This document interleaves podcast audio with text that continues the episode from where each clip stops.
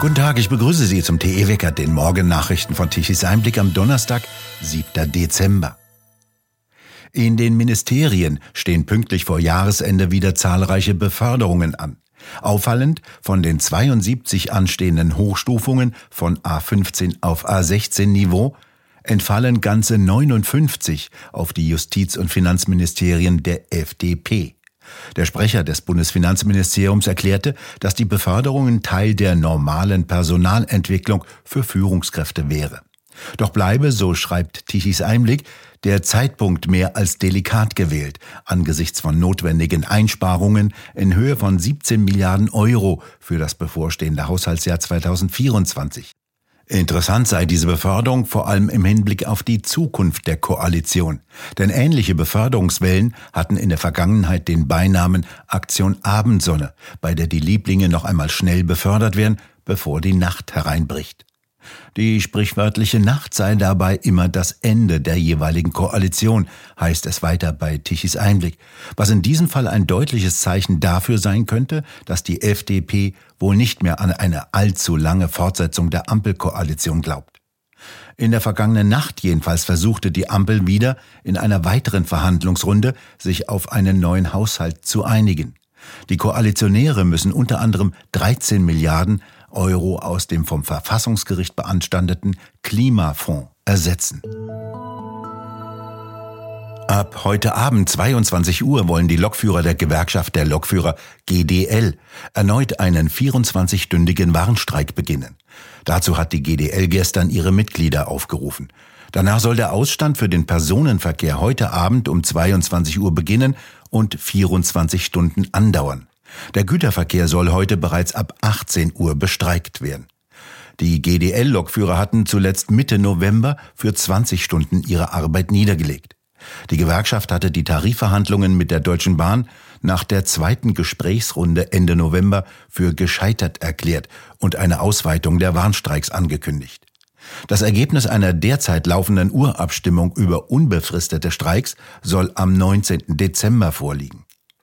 Die Bahn bot der GDL eine Lohnerhöhung um 11 Prozent und einen einmaligen Inflationsausgleich an.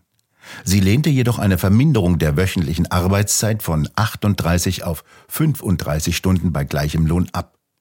GDL-Geschäftsführer Weselski warf der Bahn vor, diese Forderung zu ignorieren. Bahnpersonalvorstand Seiler bezeichnete dagegen die Forderung als nicht umsetzbar.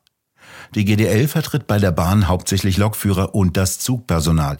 Fahrdienstleiter, die den Zugverkehr bundesweit koordinieren, sind zwar ebenfalls zum Warnstreik aufgerufen, doch die GDL ist bei ihnen nicht sehr stark vertreten. Erstaunlich, da kritisiert eine Studie die schlechten Ergebnisse an deutschen Schulen und die Ampelkoalition duckt sich weg. Denn praktisch nichts ließ die Ampel zum Ergebnis der jüngsten PISA-Studie verlauten.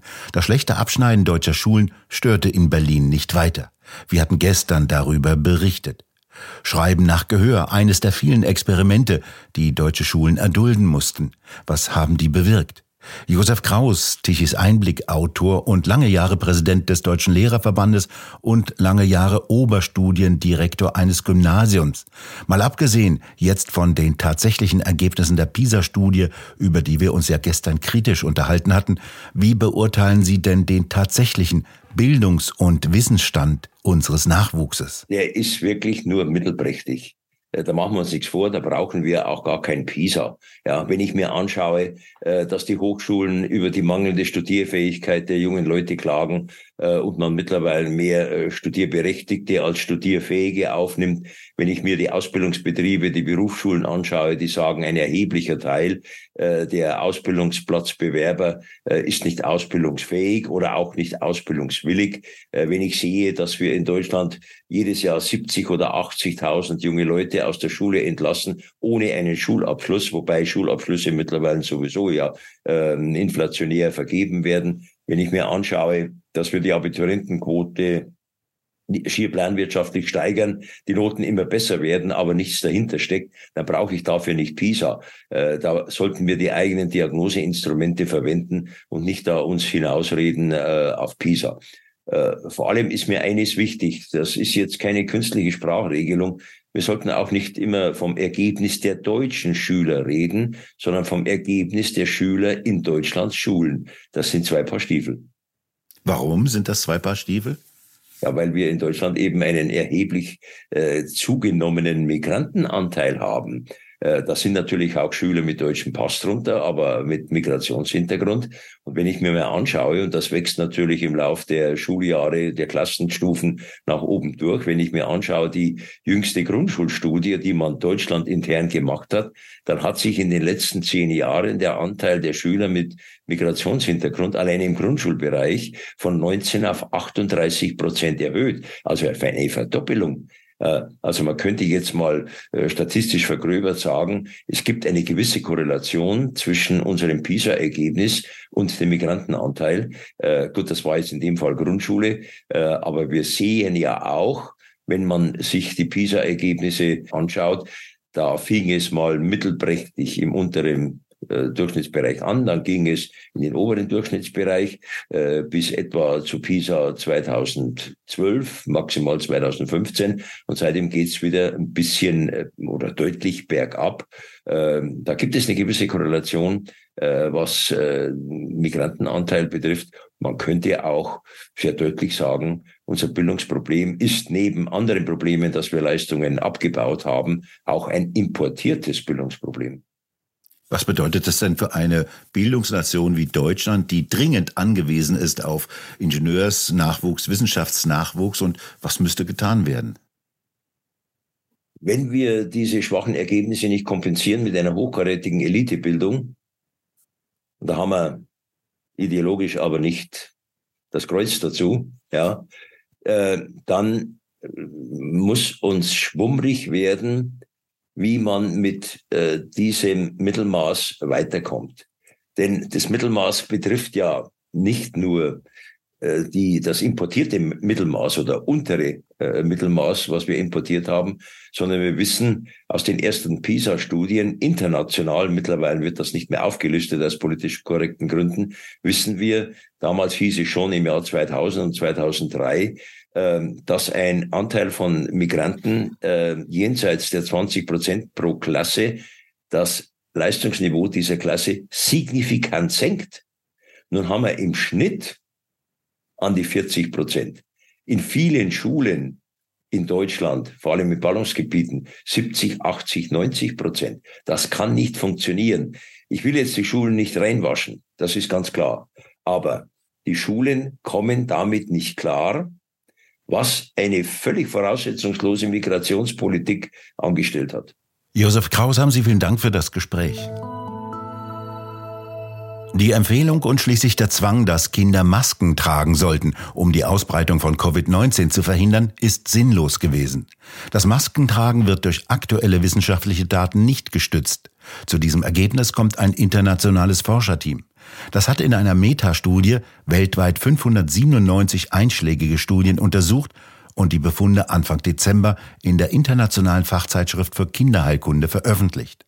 Es heißt darin, die Wirksamkeit von Maskenpflicht für Kinder zum Schutz vor SARS-CoV-2-Übertragungen oder Infektionen ist in der Praxis nicht durch hochwertige Belege nachgewiesen worden. Die derzeitige wissenschaftliche Datenlage spricht nicht für eine Maskierung von Kindern zum Schutz vor Covid-19. Masken verhinderten demnach keine Übertragung von Covid-19-Erregern oder schützten vor Infektionen. Eine Maskenpflicht für Kinder wurde nicht durch wissenschaftliche Erkenntnisse belegt, so das Forscherteam. Die Maskenpflicht war in der Corona-Zeit nicht zuletzt aufgrund der physischen und psychischen Schäden heftig umkämpft. In Untersuchungen wird auf zahlreiche Probleme bei Kindern wie Lernstörungen hingewiesen. Erstaunlich, dass bisher keine Risiko-Nutzen-Analyse dieser Maßnahme durchgeführt wurde, so die Forschergruppe.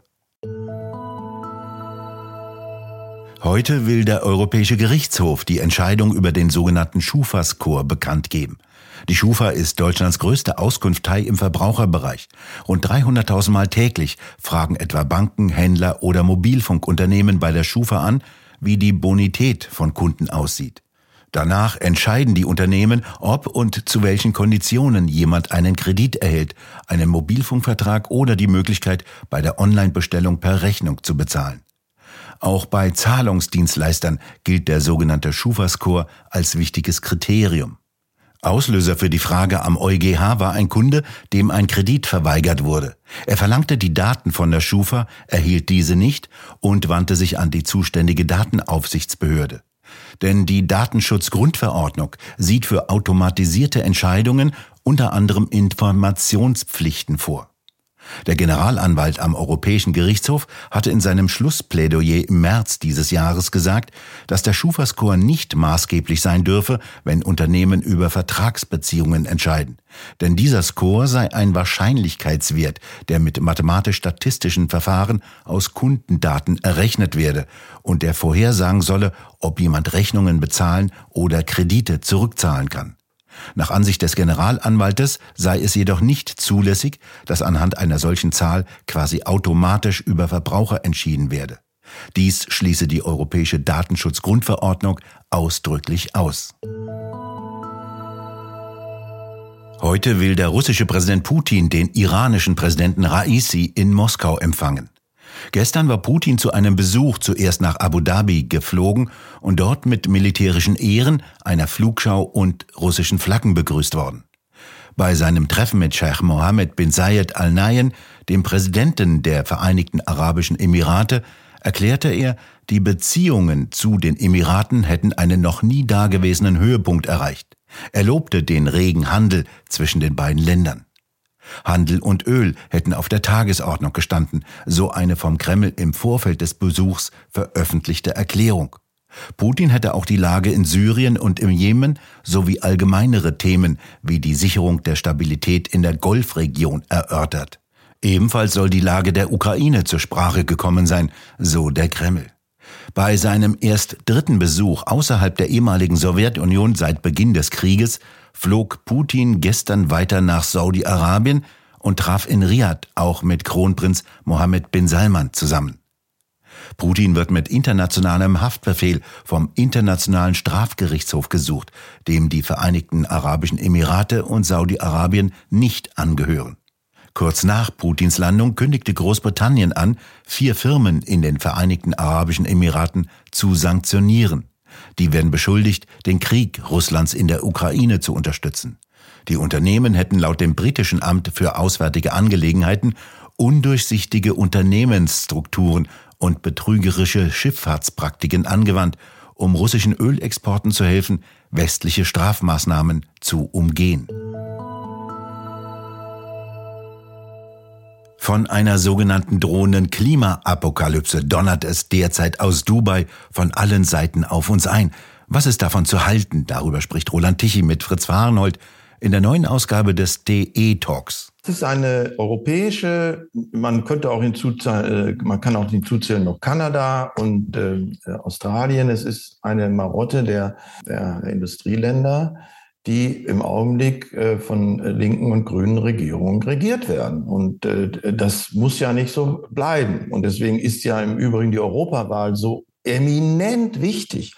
Denn Europa ist einer der wichtigsten Treiber, nicht Frau die, die Kommissionspräsidentin, Frau von der Leyen, hat ja uns erzählt, dass wir jetzt sozusagen auf, auf Null Emissionen gehen sollen, hat wahrscheinlich das Pariser Abkommen auch nicht gelesen, muss man ja auch nicht, hat übrigens das Bundesverfassungsgericht auch nicht gelesen. Das die zieht sich auf Paris und sagt, dieses Deutschland muss Paris einhalten, hat es aber offenbar nicht gelesen.